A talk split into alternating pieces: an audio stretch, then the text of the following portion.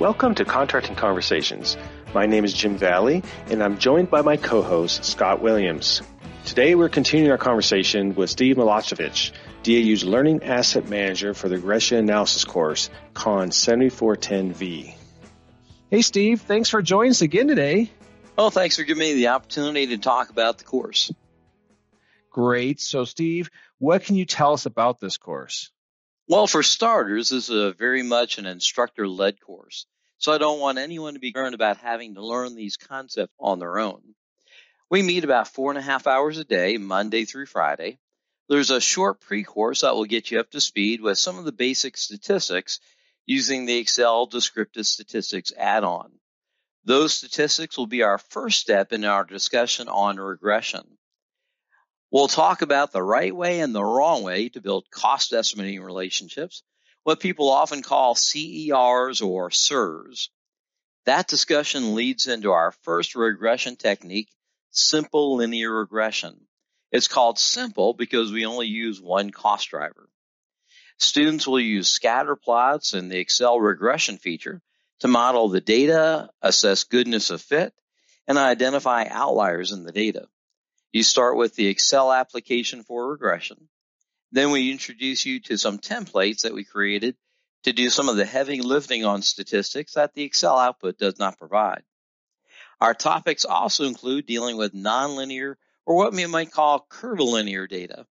While we do not consider a lot of the different techniques, we do a little sampler of some of the nonlinear techniques. Our primary focus being on the power model, since it's probably the most commonly used approach, and the power model is widely used in modeling quantity discount curves and learning curves.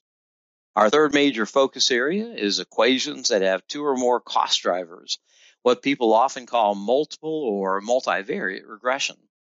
We'll look at things like correlation between the cost drivers, how the statistics are impacted by including a second cost driver, and how to choose the best equation among one or more cost drivers. All in all, 7410 has the coverage regression that students used to see if they'd taken both Con 270 and Con 370. All right, great, Steve. I love the detail you have here. It's going to really help potential students. Thank you. Yeah, absolutely. Steve sounds like a pretty interesting class, especially if you want to learn all about regression analysis. So I'm assuming those are the type of students you're expected to see as a target audience for the course, correct? That's correct. Uh, I think you'll find that the FAR list parametric techniques, which includes everything really from factors to regression, under both cost and price analysis. And whether you're doing cost, price, or ideally cost and price analysis, this is a great course for you. And if you're a contracting officer or another functional specialist who's trying to better understand both the government and contractor basis of estimate on a proposal, you'll get some great insights. We're not going to make statisticians out of anyone, but the course gives you a good overview of the language, the application, and the interpretation of the subject. And we provide our students with a lot of great resources for both further study and refer back to down the road as they might have need. Well, sounds like an interesting and useful course, Steve. So, how are students assessed in this course? Students are assessed on a pre course assignment, on a group exercise, and then we have two quizzes one on simple linear and the other on the nonlinear and the multiple regression. Thanks, Steve.